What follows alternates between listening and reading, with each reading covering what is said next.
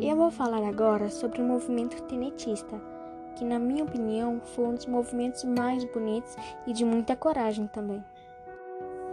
Tudo começou no governo de Epitácio Pessoa, onde os trabalhadores e os órgãos políticos eram reprimidos por muita injustiça.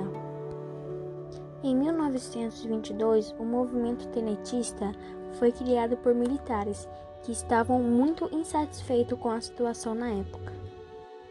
Epitácio Pessoa, além de fazer injustiça com o povo, recusou aumento salarial dos militares e colocou como líder do exército militar alguém que nem era militar. Com isso, os militares ficaram muito revoltados e decidiram se juntar e criar o um mito, onde apenas os militares poderiam salvar o Brasil, pois eram honestos o suficiente para isso. Já estava tudo pronto, os militares estavam se organizando e estão contra o governo. Então, na madrugada de 4 de julho de 1922, os militares que estão em um dos fortes de vigia decidem atirar contra o governo. O governo, por sua vez, manda alguns navios contra-atacarem eles.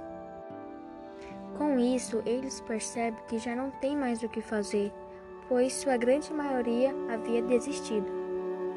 Porém, sobraram 17 homens que continuaram e saíram armados e vão até mesmo até Palácio do Catete.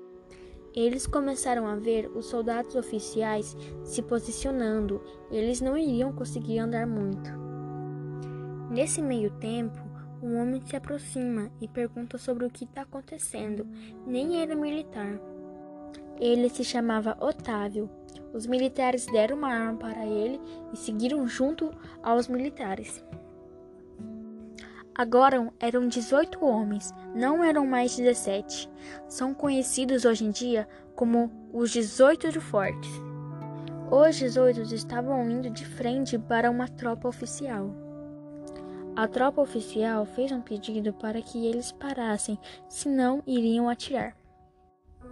Eles continuaram mesmo assim, não estavam preocupados com a morte, só queriam justiça. Então a tropa oficial começou a tirar um por um, até o Otávio, que não tinha nada a ver com a treta, acabou morrendo. Dois dos 18 ficaram vivos e foram reconhecidos como heróis.